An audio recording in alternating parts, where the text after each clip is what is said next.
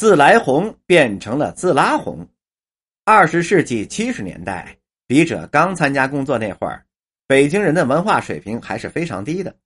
我们厂几百号人，只有五六个的大学生，这无疑就成了宝贝了。笔者虽然是个带引号的初中生的毕业生，但是在车间里呀，那居然算是文化人了。那会儿，笔者不但是小教员，业余时间教师傅们学文化，而且车间每天学习读报，成了笔者的专职了。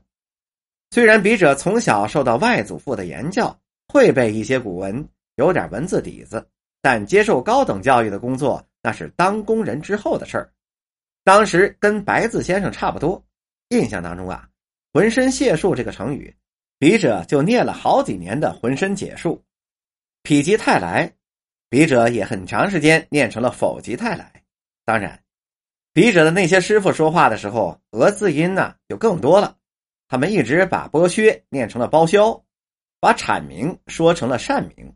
因为呢，门字里边有一个单字，也给念成善了，把压迫念成了压迫。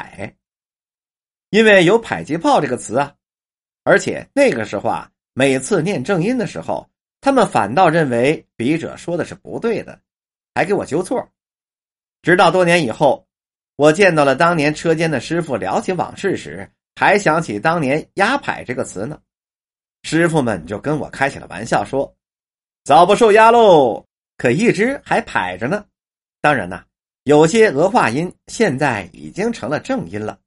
改起来还是很难的。比方说“尽量”，北京话读成“尽量”，准确发音是“尽量”；“供给”，北京话读成了“供给”，准确的发音是“供给”；“殷红”，北京话读成了“殷红”，准确的发音是“烟儿红”；“友谊”，北京话读成了“友谊”，准确的发音是“友谊”；“挣脱”，北京话读成了“挣脱”。准确的发音是挣脱，徇私北京话读成了徇私，准确的发音是徇私。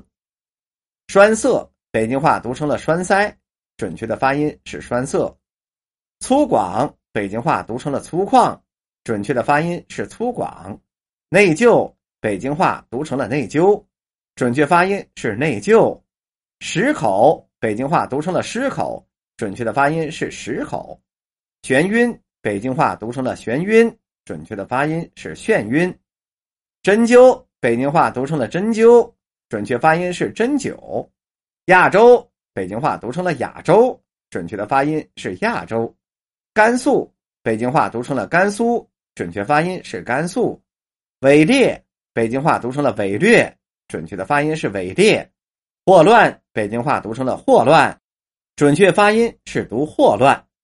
讣告。北京人读成布告，准确的发音是讣告；会人，北京话会读成毁人，准确的发音是会人；绯闻，北京话读成绯闻，准确的发音是绯闻；刽子手，北京话读成了刽子手，准确的发音是刽子手；白炽灯，北京话读成了白炽灯，准确发音是白炽灯；审时度势。北京话读成了审时度势，准确发音是审时度势。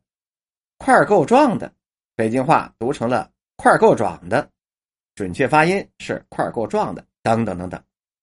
有一年的中秋佳节，笔者采访南来顺的老经理、小吃专家陈连生。陈连生啊，是根儿在南城的老北京人，礼大规矩多。快过节了，特地送给我两斤月饼，并对我说。这可是按照老北京的方法做的，你看看是什么？笔者打开包袱一看，门钉大小的提浆月饼上有两个特别显眼的红圈，就笑着说：“自拉红啊！”随后又打开了一个盒子，再看还有白圈的，跟着又说：“还有自拉白。”他愣了一下子，突然说道：“什么红什么白呀？你再说一遍。”我不明白其意，随口就说道。咱老北京人爱吃的月饼，自拉红和自拉白呀！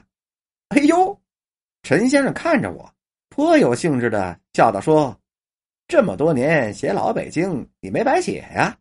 这月饼听了多少人说都是自来红或者是自来白，商店里也是这么写的。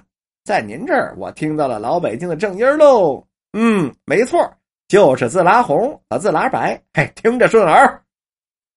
笔者笑着说道：“我呀，也是起小听老人们这么叫的。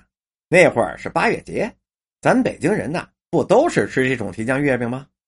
现在都改吃广式月饼啦，吃这种月饼的人少了，难怪有些人呐是不知道老北京人的叫法子了。嗨呀，可说的呢，就是吧。”地道的老北京音呐，是越来越听不到喽。要不啊，我怎么听您说自来红、自来白，激动呢？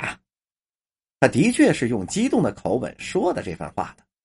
自来红和自来白月饼啊，那是北京的特产。把这两个词说成自拉红和自拉白，又是典型的老北京的俄化音。